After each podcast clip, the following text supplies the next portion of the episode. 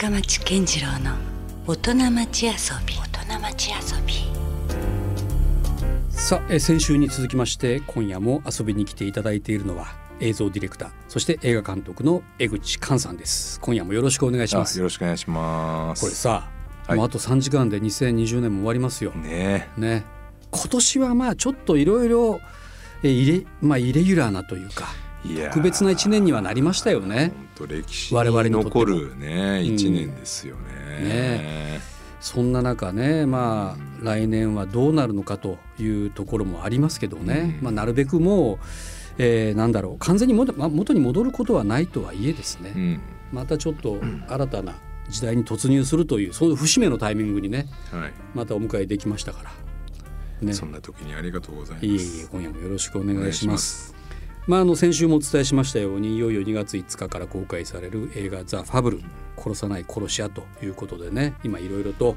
メディアでも注目を集めているそんな作品でございますが、今夜はですね、遊びや遊び心について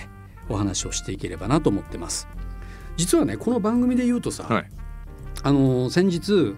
NASA 工業の長澤さんにゲストで来ていただいて、はいはい、実は高校の江口寛の同級生なんですよね。そうなんですよ。お、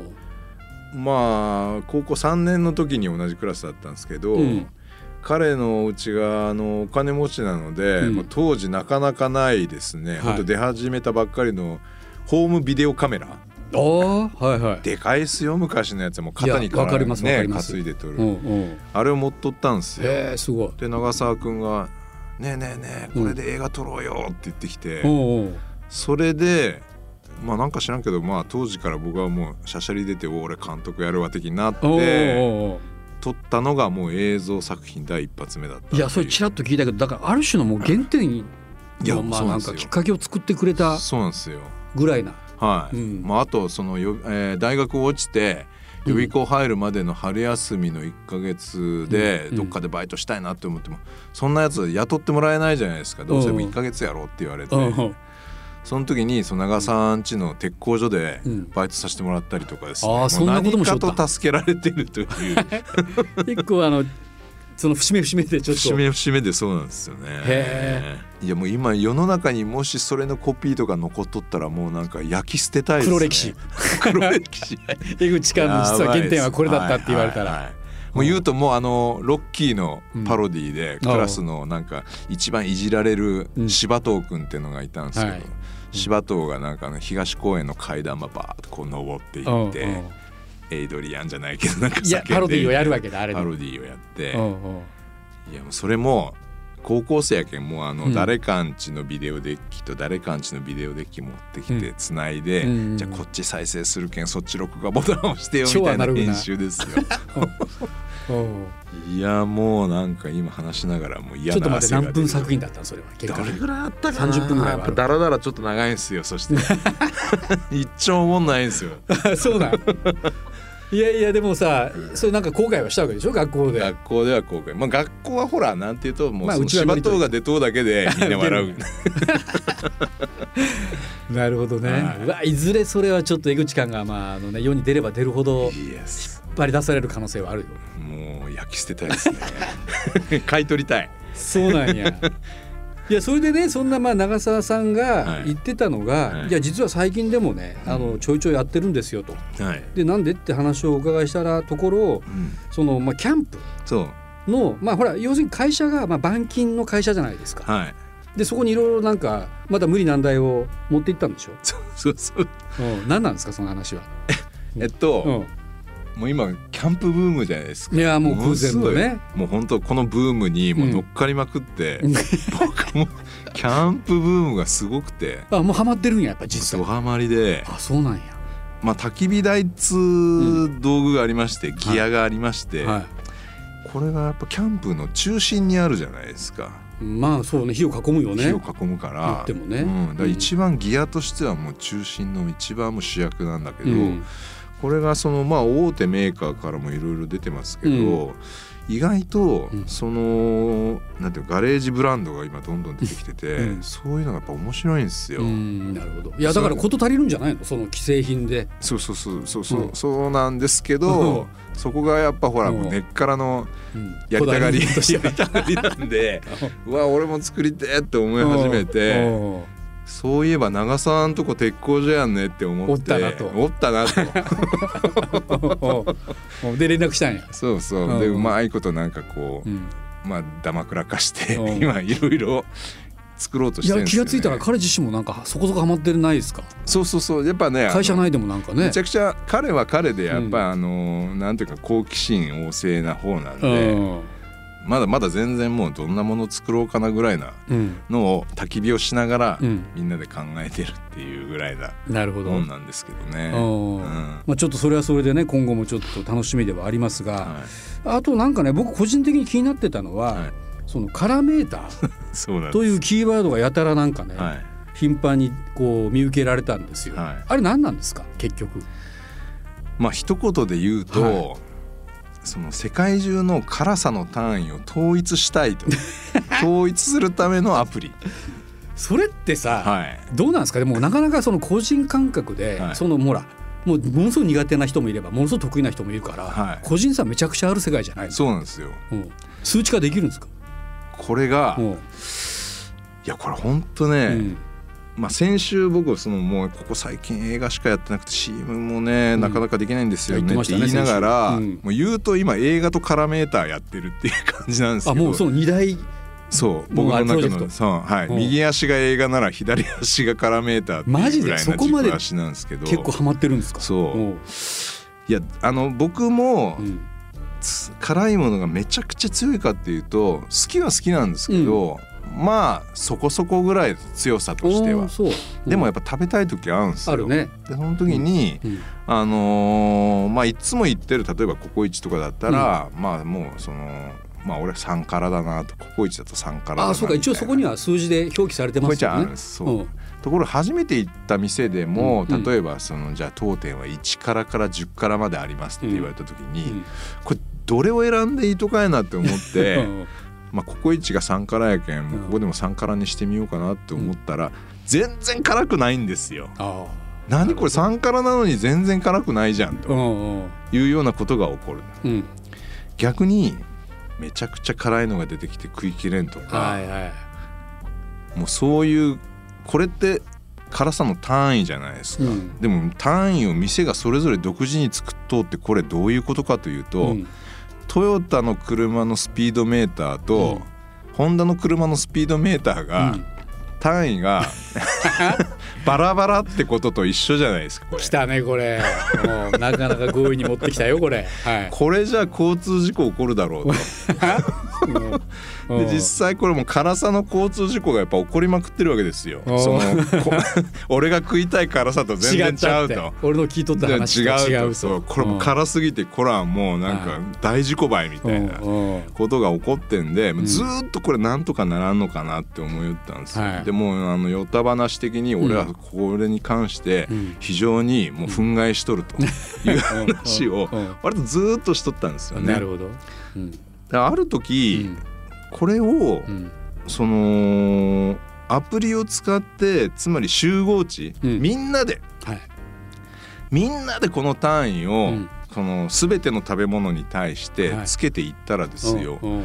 これ単位が統一できるんじゃないかいなと。その近似値じゃなくても最適化はできるよね。最適化できるじゃないですか。これがカラメーター、まあ、アプリでみんなでこの単位を作っていくっていうのは多分世界初めてで、うんうん、そっかそれで世界にもしかしたらでそうスタンダードになる可能性があるわけなる可能性があるわけですよ。しかもみんなの感覚でつけるから、うん、世界初の民主的な人民から生まれた単位が出来上がるなと思って、うんうんまあ、ある種のビッグデータ化するわけです。そうビッグデータですまさにビッグデータなんですよ、ね、みんなのこう世界中の人たちの感覚がそうだから、うん俺もある種アートやなと思っててこれでこれをやりたいやりたいって言ったらなんか面白いねっていうやつらが集まってきて、うんはいまあ、そのアプリが作れるやつとかウェブサイトでそれがその食べログみたいにやっぱ作れるやつとかいろいろ集まってきて、はい、でやりうったら、うん、なんかその完全これ遊びでやるつもりだったんですけど、はい、まあ、会社カラメーター株式会社作ったわけ。会社をみんなでいろいろ金出し合って作って今やってるとこなんですよね。え、それはアプリはもう世に出たんですか？ありますあります。ちょっとあ、そうなんや。このまあでも、でもそれをだから自分がそのどっかでお店に入りました、はい、で辛いメニューを食べました、はい、という時にそれを評価をどんどん皆さんがこれに入力していくわけですか？そうですそうです、うん、0.0 から 5.0 カラメーターという単位で表現されます。 KM と書いてキロメーターではなくカラメーターなんですけど、ね、なるほど。もうゼロはもう全く辛くない、うん、だからゼロつけてほしくないんですよ、うん、ゼロは全く辛くないから、うん、で5は人類の限界と規定していて、もう5がもうマックスなんだ、うん、もうその中で全部をこう収めてしまう うん、というルールの中で、はい、まあ、これみんながやっぱ使いながらこの単位を自分のその下の感覚に養っていくっていうコンセプトなんですよ、うん、なるほど、はい、なんか分かったようなはよく分からんような自分のその辛さの基準をまず、そうなんです、マイカラ値っていうのをまず出す作業があって、うん、その0から5までの自分の好みの辛さがまず一体どこなんだっていう、うん、これを知ることが大切なんですよね、はいはい、うん、これいろいろこう辛ジャッジ、いろんな食べ物の辛ジャッジすればするほど自分のマイカラ値がだんだん精度が上がってくるっていう、うん、あ、俺ね 1.5 でいってました。まあまあだねって言われました、うん、そうです、はい、まあまあなんかいこれもうだいぶ分かってきたんですけど、うん、世の中でね激辛ってメジャーが激辛って言ってるのってだいたい1カラメーター前後なんですよ。え、そんな低いんですか？そう、辛ラーメンって食べたことあります？あるある。あれ辛いよ。あれ辛いけど、うん、あれが2弱。え、あれで2ぐらい、うん、なかなかあれやな、結構厳しいね。厳しい世界やね。厳しい世界全部をこの、うん、宇宙にある辛い食べ物を0から5の中に収めとうから、もうそうな、簡単にはなんですよね。そんないいテーマつけれんわけ、ね、うん、だって4以上って僕食べれないですけど、うん、やっぱこれが好きな困った世界もあるんですよ。いやわかるよ。いやだからその人の感覚とね、うん、まあ、僕みたいなこう言ってみたら素人レベルの感覚と、はいはい、全然違うはずやから、辛さに対する。いやところがですよ、うんうん、辛いものが好きな人たちはその、うん、例えば3の後半から4のものを食べればいいんですけれども、うん、その好きだけどそんなに強くない人たちにとっても、うん、そのじゃあ自分は深町さんだったら 1.5 なんで、うんうん、1.5 周辺のものを探そうかなっつって探せるわけですよ、うん、あるいは、うん、例えばこれまだ日本だけしかないですけど、うん、どんどん海外にも広げていきたいんだけど、うん、例えば韓国に旅行に行ったよと、はい、韓国の食べ物ちょっと辛いの食べたいよね、だいたい辛いものが多いよね、うん、って時にどれぐらい辛いとってやっぱなるじゃないですか。なるなる、うん、見た目だけで判断できない時ある、ね、できないじゃないですか、うんうん、で意外と実は見た目めっちゃ赤いのに、うん、あ全然これ俺のマイ辛やんっていうものがあれば、うんうんうん、そんなに辛そうにしない緑の唐辛子とかはめちゃくちゃ辛いじゃないですか、はいはい、うん、そういうのが海外だと特にもう分からんでビビっちゃって楽しめないんで、うん、そういう時はこう辛メーターを見て、うん、あなんやこれ辛そうやけど食えるとか、うん、あこれやめとこうとか、なるほど、苦手な人弱い人にとってもそうやって役立つし、うんうん、好きな人にとってはもうそのなんていうのこう肩透かしをこう回避できるっていうか、うんうん、ひたすら4以上のものを食べるみたいな、うん、広く役に立てる。ちょっと待って、今だんだん俺も洗脳されてきたというか、はい、納得してきた今。そうでしょう。これはどうなんですかね、これもしかしたら、うんうん、世界にそうなんですよ、大発明じゃないかなって僕は思ってるんですよね。ちょっと今、うん、面白くないですか？面白いね。そうなんですよ。いやそれ分かったら本当俺もすごいいいなと思う。そうでしょう。特に海外とかですね、うん、それが通用するのであれば。そうなんですよ、うん、なるほどね、はい、これはちょっとそうなんですよ。これをだからもう本当まあ遊びというテーマなんですけど、うん、まあ遊びって結局やっぱこう本気でやりたいわけですよ。うん、わかるよ。だって、うん、まあ言ってみたら映像の仕事なんてのも、うん、まあ遊びの延長線上ですよ。遊びの延長線から生まれるみたいなのもあるしね。そうそうそう、うん、遊びをもういかに本気でやるかっていう。だから一緒にやる人たちもやっぱその遊びを本気でやれる人、うん、とやらんとしらけるし、うんねうん、みたいな感じで今やってますけどね。なるほど、うん、これもじゃああれですか、映画の現場とかでもよくこういう話はしてるんですか？めっちゃしますね。じゃあその堤さんであれ岡田さんであれハマったりしてるの、この絡めたり賛同してくれてますか？いやまあ、彼らにはまだしてないですね。そういうしてないや、ちょっとビビっとるやん。なんかいや違うちゃんと説明してあげる。彼らこそインフルエンサーですよ。まあ確かに、ね、言ってみたら確かに確かに、うん、ちょっと余裕がなかったです、ね。あ、まあ現場ではね。まあそんな無駄話じゃないけど、そうそう余裕がなかった。もっと言わないかんこといっぱいあるけど。他に言わないかんこといっぱいあるけどね。そっか。いやじゃあちょっとこれはねまあ僕もある種のこうプロモーターじゃないけど、試してみる、ね。あ、ぜひお願いします、うん、結構ね福岡の店はかなりデータが入ってますね。なるほど。東京も結構たくさん入ってる。あ、そうなんだ。福岡と東京は結構データありますか？もはや、うん、もう本当にみんなが使ってる皆さんが、うん、そういうの新しい店を開拓してくれればくれるほど、そのなんていうのこう単位統一の幸せな世界が近づいてくるわけなんで。なるほど、うん、なんか統一っていうとちょっとやばい感じしますけど宗教っぽくなるけど、まあ、なるけどでもまあ、うん、でもそういうことが統一できたらもう幸せな世界が、まあ、はいそうですか、うんまあ、今やじゃあ遊びといえばこうキャンプかカラメーターと、うんそうですねまあ、カラメーターはちょっと半分もうね仕事みたいなところもあります、うん、まあでもやっぱ本気でハマった方がやっぱ面白いですね。そうですね。遊びはねどうですかね、まあ、とにかくこの2020年っていうのはさっきもちらっと言ったようにちょっとまあコロナ禍もあって大変な1年ではありましたけど、なんかこれによってポジティブに考えるとすればどう変わったっていう捉え方してますか？ああ、うんうん、まあね先週も話しましたけど、うん、まあその、緊急事態宣言の時に、うんまあ、随分やっぱり考える時間はいっぱいあったなっていう、うんうんまあ、その考えるっていうことが、うん、臆病にもなっちゃう時もあるんですけど、頭でっかちになりすぎちゃうと、うん、ただまあ僕にとってはすごい久しぶりになんかいろいろゆっくり考える時間だったし、うんまあ、言うとそのファブルも、うん、その自分の中ではまだまだ詰め切れてなかった部分をその間にもうめっちゃ細かいコンテ書いたりもできましたし、うんうん、でね緊急事態明けてみればもうみんなの結束が、うん、これもうどんなことやっても面白いものを作り上げようぜっていう、ね、それはね先週話しててなるほどと思ったけど、うん、慣れたんで、うんまあ、そういう意味ではまあなんとかかんとかポジティブな方向にまあ持っていけたかなと思いますけれど、うんまあ、でも世の中を見るとねやっぱりその知り合いで飲食してる人たちとかまあ大変じゃないですか、うん、特に飲食はね、うんまあ、でも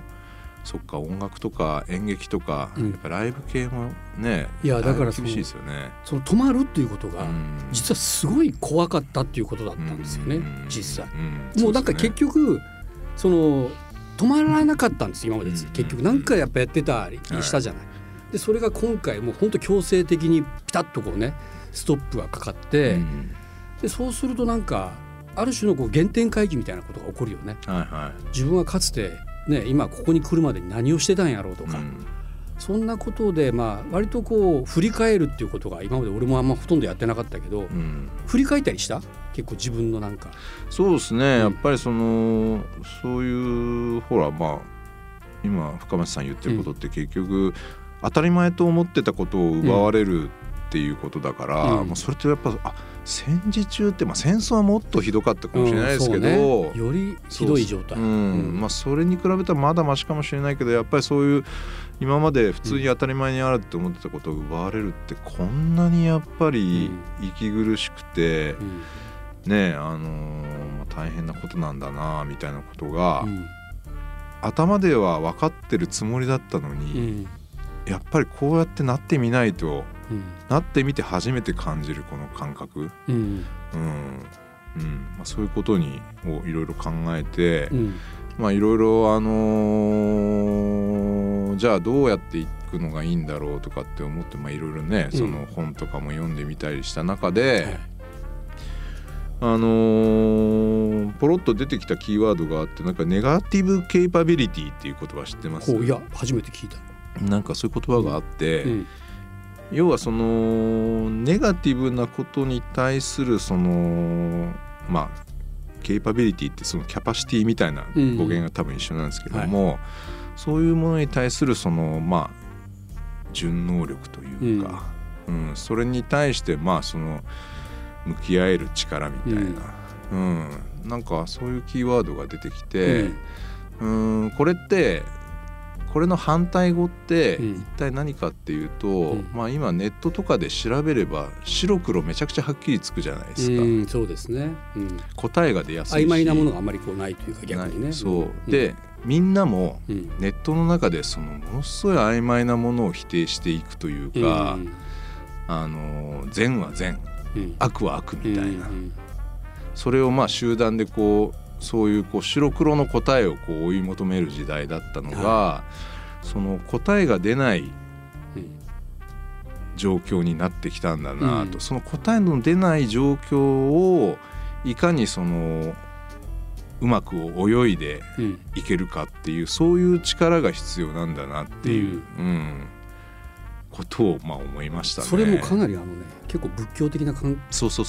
に近い。そうなんです。これね、なんか僕もちょっとその原点回帰とかやっぱ結構自分の中でやっぱやって改めてさ、うん、もうしばらく聴いてなかったこうビートルズを引っ張り出したりとかさ、はいはいはいはい、そんなこの時俺こんなまだ鼻垂れ坊主やったなとか思いながらもまた振り返ったりして、でそんな時にまあ僕とも個人的に交流があるね、クレイジーケンバンドの岡山健さんの最近の新曲の中で歌詞でちょっとねすごくビビってくるところがあって、うん、その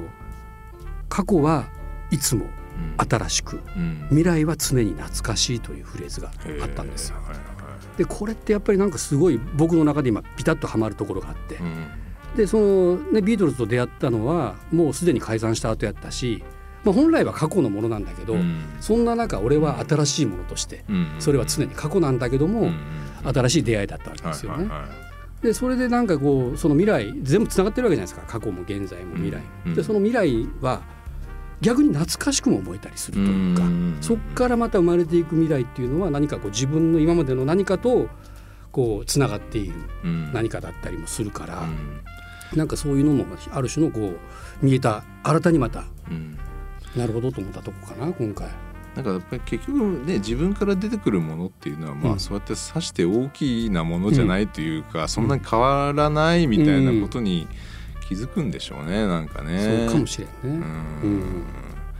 僕ね、うん、まあ、そういう意味で、うん、その中間というかグレーなものに対する、うん、その向き合い方みたいなことを、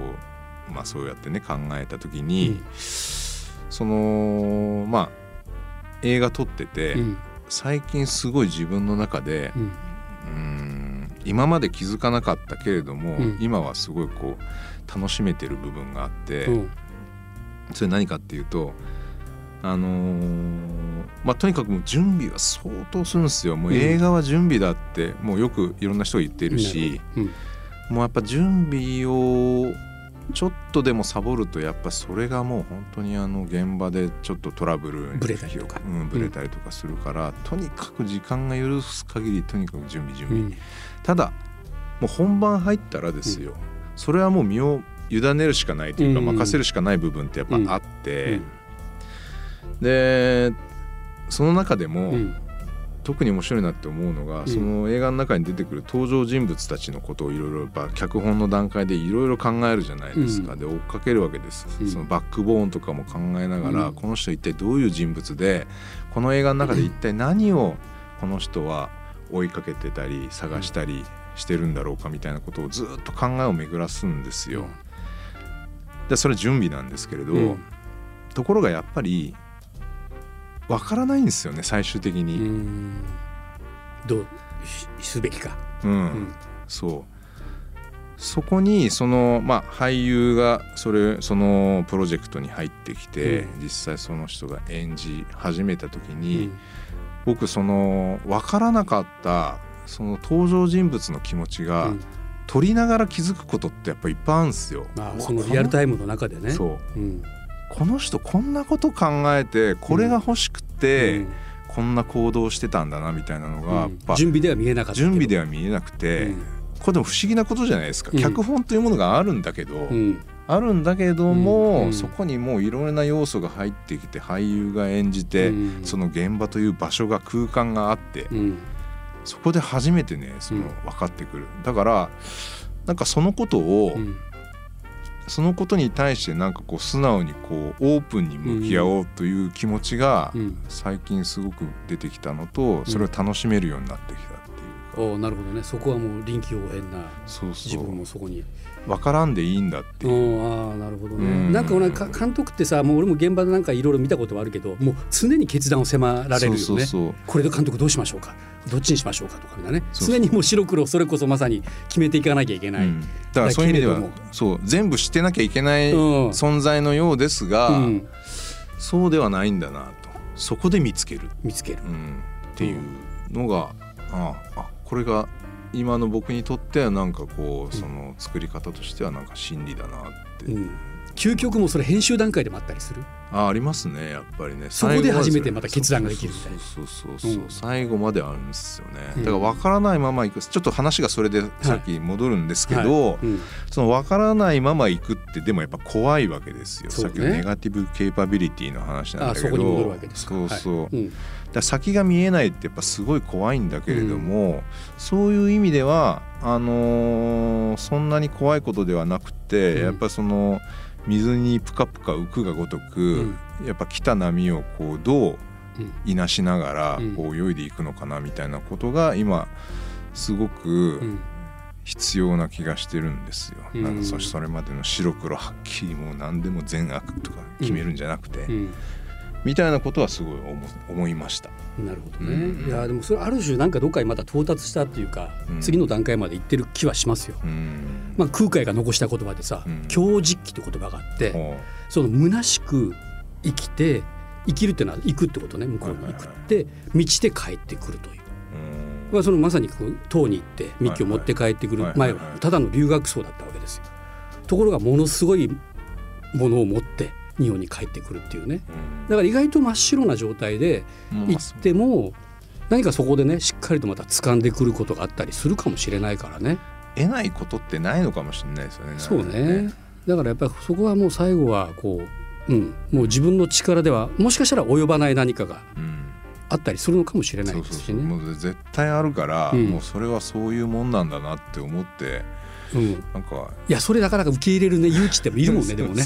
そこ怖いからやっぱり。なるほどね。まあとにかく2月5日に公開される映画「ザ・ファブル殺さない殺し屋」、まずはこれを、見ていただいて、江口寛監督がどういう作品をクリエイトしているのか、何を考えているのかというのをね、ちょっと触れていただきたいなと。ここにはカラメーターの要素はないんですね。ここにはね入ってないですけど、カラメーターで、もうぜひ使ってみてください。でも多分おそらくですけども、そのいわゆるこう、白黒はっきりしないようなうごめくものが、いやそう、このファブル、本当にねそうなんですよ。なんかその何が善で何が悪かも含めてね、そうどっちが正しいのかよく分かんないような作りにしてある。からそこは多分面白いと思います。まさにこうグラデーテッドグレーな感じですね。そう考えたらまたよりちょっと楽しみになってくるね、この映画自体がね、どんなものなのかというね、という、ただの多分完全懲悪ではない、また新たなちょっとね分野にちょっと突入している江口寛の世界を覗いてみたいなと、皆さんにも見てほしいなと思いますので、お願いします。どうですかね、またじゃあ5年後か6年後ぐらいそうですね番組的には、ちょっとやっぱりね、健康にお互い本当にそんな年やもんな、そうですね。いや本当ですよ。あとはもうそこが大事かもしれないです、意外と、その辺をちょっとお互い健康に留意しながら、またちょっとプライベートでは1年に1回ぐらいはそうですね、ちょっと緊急報告でもしながら、また、会える日が来ればいいなと思ってます、ということで、先週今週とありがとうございました。ありがとうございました。映画監督の江口寛さんでした。良いお年を。良いお年を。 Love FM Podcast。 Love FM のホームページではポッドキャストを配信中。スマートフォンやオーディオプレイヤーを使えばいつでもどこでも Love FM が楽しめます。 lovefm.co.jp にアクセスしてくださいね。 Love FM Podcast。